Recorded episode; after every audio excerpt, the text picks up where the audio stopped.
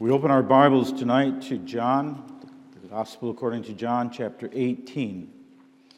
Reading the first 14 verses of John 18.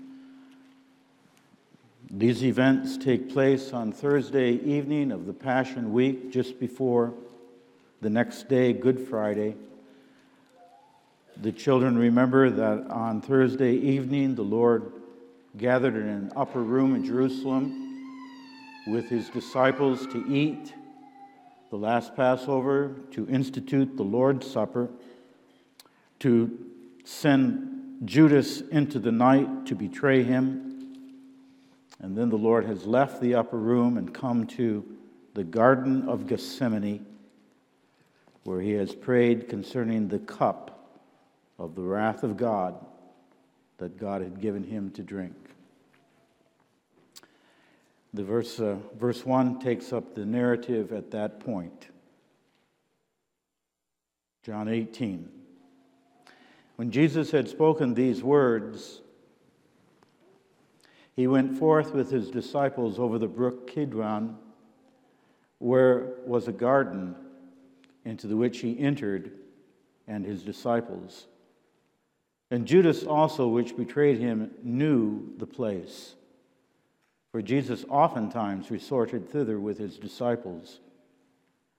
Judas, then, having received the band of men and officers from the chief priests and Pharisees, cometh thither with lanterns and torches and weapons. Jesus, therefore, knowing all things that should come upon him, went forth and said unto them, Whom seek ye? They answered him, Jesus of Nazareth. Jesus saith unto them, I am he. And Judas also, which betrayed him, stood with them. And as soon then as he had said unto them, I am he, they went backward and fell to the ground. Then he then asked he them again, Whom seek ye? And they said, Jesus of Nazareth. Jesus answered, I have told you that I am he. If therefore ye seek me, let these go their way, that the saying might be fulfilled which was spoke, which he spake, of them which thou, hast, which thou gavest me, have I lost none. Then Simon Peter, having a sword, drew it and smote the high priest's servant and cut off his right ear. The servant's name was Malchus. Then Jesus said unto Peter, Put up thy sword into the sheath. The cup which my Father hath given me, shall I not drink it? Then the band and the captains and officers of the Jews took Jesus and bound him and led him away to Annas first, for he was the father in law to Caiaphas, which was the high priest that same year. Now, Caiaphas was he which gave counsel to the Jews that it was expedient that one man should die for the people. We read to that point. We ask God to write His word on our hearts. Our text is the verse 12 and the first words of verse 13. Then the band and the captain and officers of the Jews took Jesus and bound him and led him away to Annas first.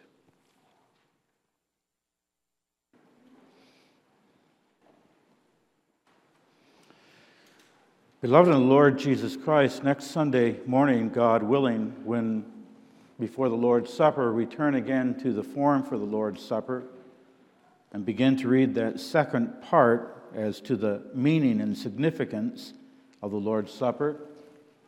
We will read together these words that Jesus Christ bore for us his life long the wrath of God under which we should have perished everlastingly.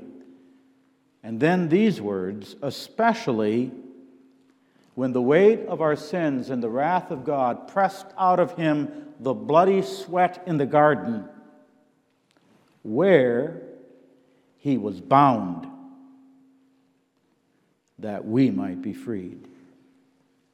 The form is looking exactly on the words of our text. Then the Jews took Jesus and bound him and led him away. The form of the Lord's Supper is teaching us the gospel in those words that Jesus Christ at that point was bound over by God to bear the curse and the wrath that is owed to our sins in order that he might put that wrath away and deliver us, break those bonds that held us in condemnation and guilt, and that he further, by breaking those bonds, has opened to us out of the prison of our sins a new life, a life of obedience, and a life of godliness. John, the disciple John, is the only one of the four gospel narratives who specifically says to us that Jesus Christ, at that point when he was arrested at the gate of the Garden of Gethsemane, was bound. He was tied with ropes, whether those ropes were around his wrists in front of him or behind him, or whether he was simply bound so that around his torso his hands were to his sides, we are not told. Matthew, Mark, and Luke tell us that they took hold of him, but they do not tell us that he was bound. John tells us that he was bound. When the Bible tells us he was bound, it does not mean to tell us that now they had overpowered him, that his enemies had finally subdued him, that now they held the upper hand over him, that now they could drag and do whatsoever they wanted, drag him away and do whatsoever they wanted to him. This was not the case. And the whole text, as we read it, plainly shows that this was not the case.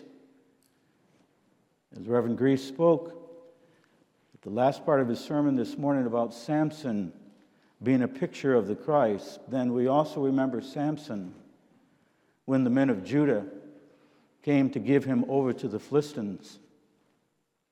3,000 men of Judah came and they bound Samson with two new cords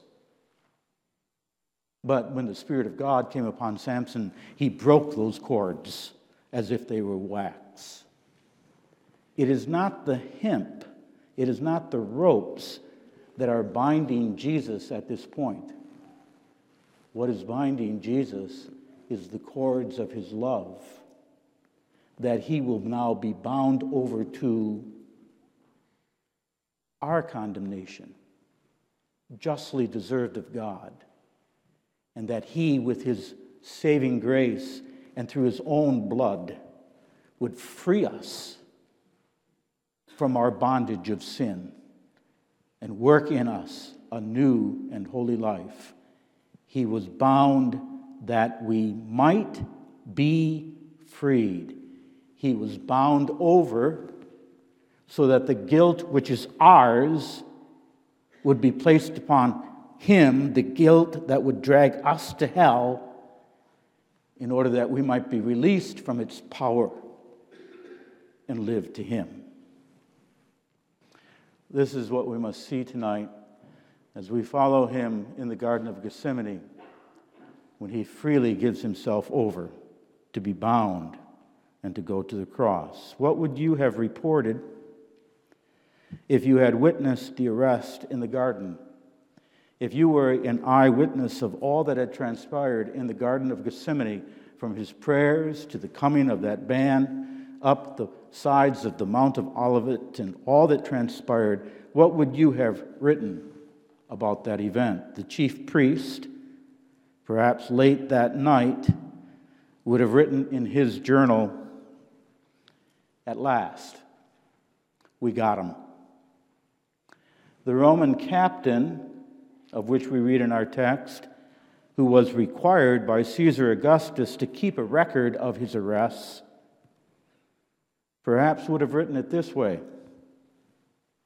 14th of the month Nisan, around 11:30, quarter to 12, took one prisoner, Jesus of Nazareth. But I never witnessed anything like this. We didn't take him, Very plainly, he gave himself to us. He made us all fall backwards. But what do you record as the one for whom he shed his blood? He was bound where I should have been bound in my condemnation, that he might free me from that condemnation and he might liberate me from being a slave to sin so that now my soul is guiltless tonight. I don't bear that guilt. And my soul now, by his power, desires to serve him. Or if we wanted to write it the simplest way we could, what do we see here? We would write it this way The Son of God loved me and gave himself for me. We look for a few moments then tonight, bound that we might be freed. We have only two points. The majority of our time will be on our willing substitute. And then, secondly, the application that we are now bound to Him in a living sacrifice. If there's one thing that the Holy Spirit wants to make obvious, one wonderful, astounding thing that the Holy Spirit wants us to get and to understand is that Jesus Christ was in complete control in his own arrest in the Garden of Gethsemane, that he was in charge, that it was not his captors who orchestrated and controlled the events that, as I said, they did not take him, but he gave himself. The Holy Spirit wants to again point out to us the gospel that Jesus' blood is not going to be shed, but it's going to be poured out. It's going to be deliberately poured out. That his death is willing, it is voluntary. That they had not taken him, but he had given himself. That, they, that he did not fall down before them, but that he laid down his life in our place. And there's no doctrine that is so beautiful and so dear to our hearts as the fact that Jesus is our willing substitute. Psalm 40, verse 7, Jesus in the Old Testament foretelling his coming, says in, in verse 6 Sacrifice and offering thou dost not desire then said I, Lo, I come, I come. In the volume of the book of the law, it is written of me, I delight to do thy will. Jesus is saying, I'm the true sacrifice, but I'm not the sacrifice of a bull or goat who needs to be pulled and forced. Smelling, even an animal smells blood and will not go near that altar. I am not bound by root. God does not need to get something in my nose to pull me to that sacrifice. But I come. I delight to do God's will. I will lay down my life of myself. John 10, 17 through 18. Therefore doth my Father love me, because I lay down my life, that I may take it again. My Father loves me because I lay down my life willingly. No man taketh my life from me, but I lay it down of myself. I have power to lay it down, and I have power to take it again. He's a willing substitute. God was not pushing him, they were not pulling him. Jesus was willingly going to the place, the only place, where the atonement for your sins could be made. And he was doing that in love for his Father and love for us. There are three, we'll follow it now in three steps to see this willing substitute. In verses 1 through 6, we're going to see that it's very voluntary. Voluntary means of his own will without outward compulsion. Number, then in verses 7 and 9, we're going to see that it's substitutionary. And then in verses 10 through 12, we'll see that he does this alone. That Jesus is a willing substitute is seen, first of all, in that he voluntarily, of his own will, went to the Garden of Gethsemane intentionally. We know that he went to the Garden of Gethsemane in, intentionally because there he would pray to his heavenly Father about the cup that the Father had given to him to drink. And he would pray three times Let this cup pass from me, while his disciples, Peter, James, and John, would sleep. So he certainly went there for that purpose. But he went there also to that garden, not only to wrestle with God in prayer, but he went there exactly as the obedient Lamb of God. He arises from the upper room and he goes forth with his disciples to the, to the Garden of Gethsemane, and we are told in verse 2 of our text, he did this because Judas knew the place. For Jesus oft times resorted thither with his disciples. On that night, when Judas is out, reporting to the chief priests, he knows. He knows that we are trying, that I am betraying him. We need to act tonight. We need to get together and we need to go get him now. In that night, when Jesus knows that Judas is organizing a band to come and to capture him, Jesus is not hiding. He's not thinking, well, I'm going to lead them at least on a, on a chase through the dark streets of Jerusalem. I'm going to make them work for it to catch me first. But he goes to the place where Judas would look first. Judas knew that it was his custom often when he was in Jerusalem at night to take his disciples to the Garden of Gethsemane, the top of the Mount of Olives, to the olive grove, where he would pray and speak to them. He has said to Judas in the upper room, What thou doest, do quickly. And then, knowing that Judas now is going to organize the party to come and capture him, he goes to the very place, first place, that Judas is going to look. He's not trying to hide himself from them. He knows that they're coming. After he prays the third time, he says to his disciples in Matthew, Arise, let us be going. He that betrayeth me is at hand. There was no hide and seek, no trying to buy a little bit more time. But he organizes his own arrest and the place where he will be arrested. His willingness is not only that he goes to that place, but when at last the mob has come up the sides of the mountain, he deliberately walks forward and goes forth to see them. Jesus, verse 4, therefore, knowing that all things that should come upon him, went forth. He went out to meet them, his disciples behind him. He's not hiding in some nook or dark spot in the Garden of Gethsemane. He approaches them, he confronts them. We read in our text that Judas had indeed gone to the chief priests, to the temple, telling them that he knows.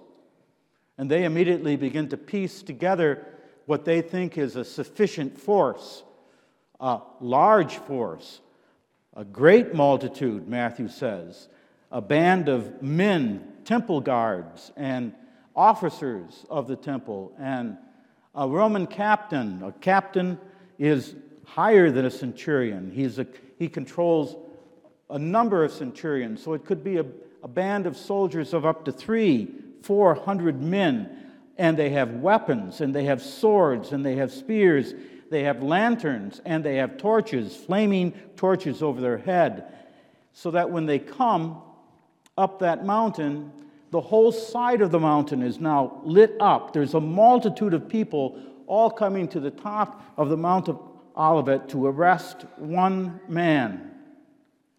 And Jesus,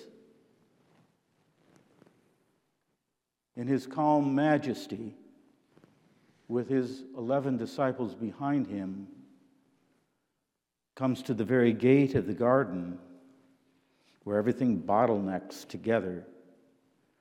And he steps forward and walks to his captors. He's not hiding. The judgment has come. He said eternally, Lo, I come, I come.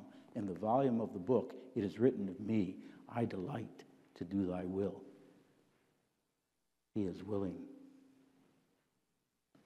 And then it's seen that he is in control and the absolute power that he shows that he has over all who have come to arrest him and exposing their weakness and their folly. And he makes them look silly. He takes control by his voice as the eternal Son of God, whom seek ye. And the leaders, the captain, the officers, and Judas. Judas was there up to the front. He had already, Matthew and Mark tells us that Judas had given a signal to this captain that the man who I kiss is the man that you need to lay hold of quickly. So Judas is already planted that hypocritical kiss on the cheek of our Lord Jesus Christ. And everyone is standing around waiting to know what the next thing is to do. And Jesus says, Whom seek ye? And they say to him, Jesus of Nazareth. And he says, I am. And you noticed as we read the chapter that the word he is in italics. He didn't say literally, I am he, but he simply said, I am. I am. Jehovah. He identified himself as the Son of God in flesh, as the eternal God. They hated that when he would identify himself as God's eternal Son. And the moment he said, I am, six, seven hundred people, men, various ranks in life, many of them holding a torch, others with a spear, a shield, a sword. They fell backward, not stumbling backwards as we do, bending the knees, putting our arm back, arm back to, to shield us from the fall, but the word must be translated that they fell back over as a dead man falls. They fell as a dead man would fall, straight back. We see a certain humor almost. I often thought about those torches, that if the man in front of me was wearing, holding a torch, that the torch would have fallen on my stomach, and perhaps my backside would have fallen upon another man's sword. It was, it was almost comical. They are made to look silly. A great commotion takes place until finally they get back on their feet and they ask. He asked them again, Whom do you seek? And they say, Jesus of Nazareth. And he goes forward to meet them. Jesus was not overcome. There is no power of man that is able to take him. He did not go to the cross because they outsmarted him, they outmaneuvered him. He did not go there because things just went bad. He was a well intentioned man, a teacher, and things just went the wrong way. No, he came to willingly give his life. God is saying, the eternal Son of God willingly, in the flesh, gave himself to that place where your sins would be judged on him, knowing what was in front of him. Willingly, he did this. So that brings us to substitutionally. He is not only voluntary, but he's acting as the substitute. And this explains why he is so willing to do this. He is doing this because Jesus Christ was at that point the substitute, the one put in the place of others, in the place of sinners.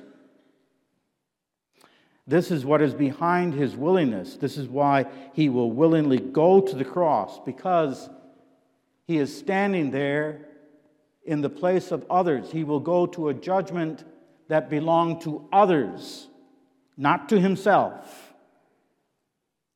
And this is the beauty.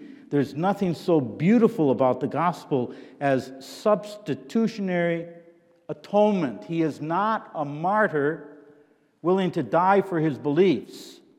He is not a revolutionary who's so wrapped up in his cause that he'll even die for it, but he is the Son of God willingly putting himself in the place that the elect of God justly are in, and putting, them, putting himself in that place to take away that judgment that the elect of God were, were deserving and to give us the opposite the fellowship and the love of God. He was there to be a substitute. And so the crowd, when they're back on their feet, he says, Whom seek ye? And they say, Jesus of Nazareth. And he says to them again, I am. If therefore ye seek me, let these, reference to the eleven disciples, let these go their way, that the saying might be fulfilled which he, which Jesus spake, Of them which thou gavest me have I lost none. The Lord, first of all, provides for the physical safety of the 11 disciples. His word is authoritative. We can't comprehend it. What, what captive has the right to command those who arrest him what to do with the others who are around him? But he power, his words are powerful, and his word, he needs only say it, and his word protects them. Let these go their way. They do not arrest any of the 11 disciples. He watches over them. But those words, let these go their way, again, is but a picture of the security and the safety that he will give to all those who are given to him in the death on the cross. He says concerning you and I, guilty and condemned sinners, let these go their way. They are free from this condemnation. They are free from the condemnation because I will step willingly into the condemnation. That's the gospel of Jesus Christ. It's a substitutionary atonement.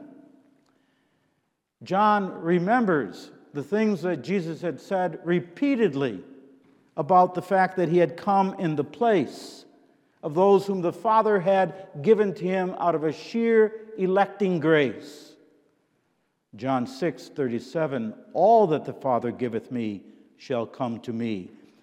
John 10, I am the good shepherd. The good shepherd giveth his life for the sheep. And he had just prayed in John 17, verse 2 and as thou hast given him power over all flesh, that he should give eternal life to as many as thou hast given him. In but a few moments, the eleven disciples would all forsake him and flee. But he, but he's the one who says, I am the one who provides their covering from the judgments of God. He is bound that we might be freed, given to him eternally, freely. And now he takes our place that we might be free. voluntarily as a substitute. And then the last thing the Holy Spirit wants us to see about our willing substitute is that he is alone. That he does this salvation alone. The passage in Isaiah 63, verse 3, has always been a favorite of mine, just the opening words of Isaiah 63, verse 3. A prophetic word of Jesus Christ. Isaiah 63, verse 3 I have trodden the winepress alone, and of the people there was none with me. The pressing of the winepress, the pressing of the grapes to bring forth wine, a sign of undergoing punishment. I trod that alone and none of us were with him. Of ourselves, we all forsook him. It was Jesus exclusively who was bound under our condemnation. No one goes with him. And that's what must be proven with the whole incident of Peter and his sword.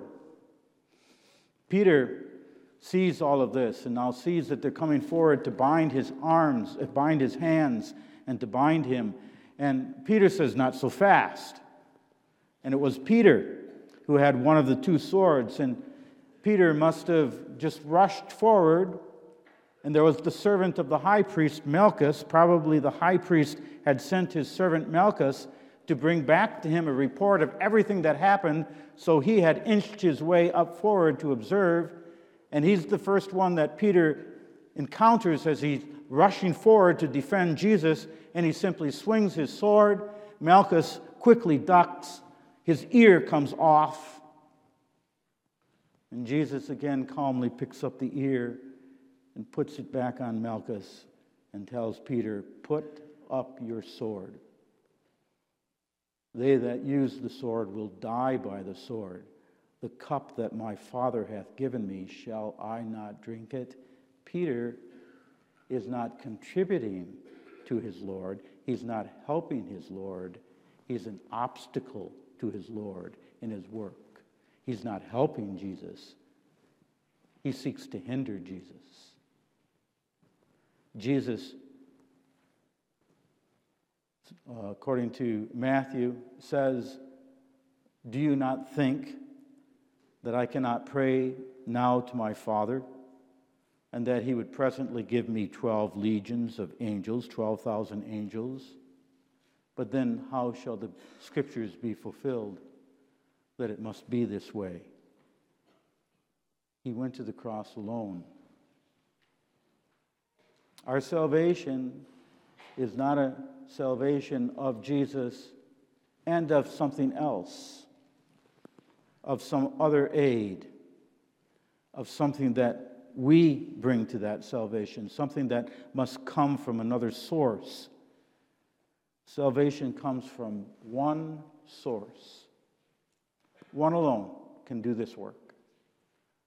There can be no contributions. There are no contributions that could save of any sort, from angels to man to anything, anything that we have done. Salvation comes from one source Jesus Christ, who goes alone to the cross to face the condemnation that we deserved. He was bound that we might be freed. And what bound him? Well, it was not those ropes. He was bound by something that cannot be broken. And that's the love of God. The love of God who gave him for us, for his people. Now, beloved, how do we respond tonight before this gospel? respond we must. The truths of the gospel, even through a weak instrument, is being made known to us. And respond you must. God is describing to us the cross, that there was a judgment that awaited us, that there was wrath due to our sins that we deserved, that we carried a heavy load of guilt that bound us to condemnation, that we could not detach ourselves, we could not break its bonds,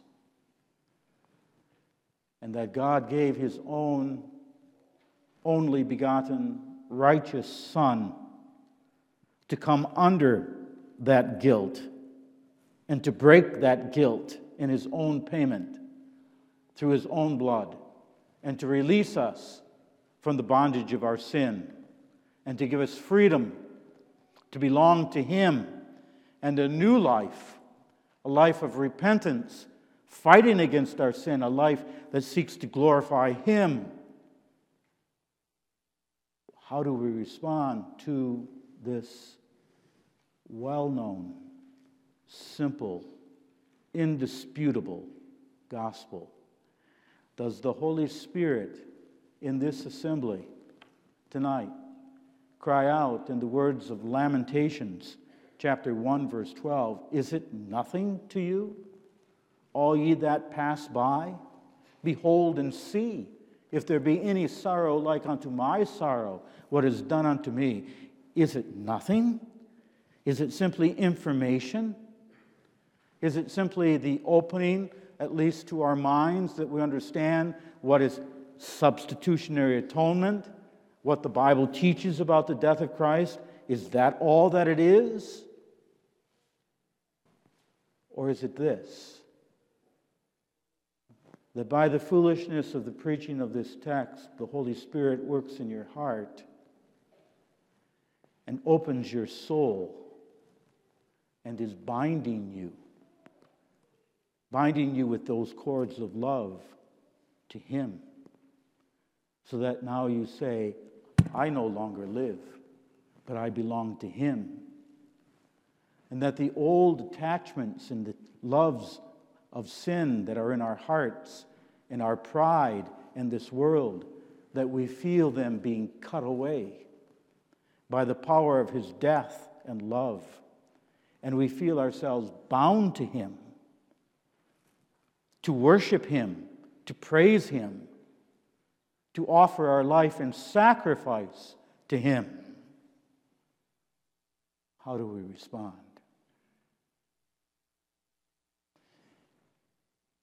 It is by the grace of God that when we examine ourselves, we respond this way. First of all, I brought this on him. I made this necessary.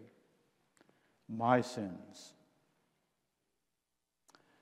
My sins, yes, by God's wonderful grace, giving me the knowledge of those sins, working that in my heart. I know that I am given that by grace, but nevertheless, it was my sin that he needed to pay for, and that it was my sin that bound him, that brought him down to the eternal burning and wrath of God. It should have been on me. It justly should have been on me. I should have suffered them. I should have suffered them in hell. The warrant that went out went out for me. And it was a just warrant. And instead of it being served on me, it was served on him whom God bound in my place. Justice for my sin. I like to put that sin away, I like to deny it. Justice went to look for me. Are you aware that justice, the justice of God, is going to look for you? You can get away, we can get away from the courts of this world and the consequences of sin. We cannot get away from justice, God's justice that comes to look for me. And when that justice came to look for me, God in His mercy gave one who said, Let him go his way. I am he that has come to do God's will. Put that curse owed to me, that debt, on me, the Son of God. Number two, through faith in Jesus Christ, we see not only our own sin and unworthiness, but we go on to see and to rejoice that it was His strength, not mine, that delivered me from my sin and condemnation and brought me to freedom. It was His strength. It was not an angel's strength. Angels weren't of any power there because it must be a man who must represent me. It's not my deeds. My deeds, my good works, as important as they are, as they are the expression of my love and devotion for Jesus, the very purpose now of my life is that I walk in all good works. My good works weren't the power to release me from my sins, from my condemnation but it was His work alone, His Spirit within me, His Spirit to give me repentance and a new life. And then, number three, my sin, He paid. And number three, I am bound to Him. I am bound to Him by the power of His work and by the power of His grace. So that now be it in the beginning form that I must always struggle in this, and I must have this more and more. Nevertheless, I sincerely and I willingly want to live to Him as a sacrifice of praise. Psalm 118, verse 29 God is the Lord, which has showed us light. Bind the sacrifice with cords even to the horns of the altar. There, the figure is that for an offering of thanksgiving, an offering of praise to God, they would bind that animal with ropes to the altar so that the animal was consumed in this offering to God of praise. It's a reference there in Psalm 118 to our lives Romans chapter 12, verse 1, to be an offering of praise and thanksgiving. And the idea is that His grace in Christ binds us to such an offering that our lives become an altar on which everything is expended to praise and glorify Him. That our life is not an altar to self. Everything in my life is about me, that our life is not an altar to sin, that we blindly follow and give ourselves over to sin. My life is not an altar to covetousness, to seek more of the world, but our lives now are consumed by His love to be an altar of praise, that we be, so to speak, burnt up and burnt out in the joyful praise of his name. Take my heart, says the hymn. O take and seal it. Seal it to thy courts above. Or as the Catechism, Lord's Day 32, teaches us, that the whole of my conduct, the whole of my life, be an offering of gratitude unto him. That I will not forsake him, that I will not deny him,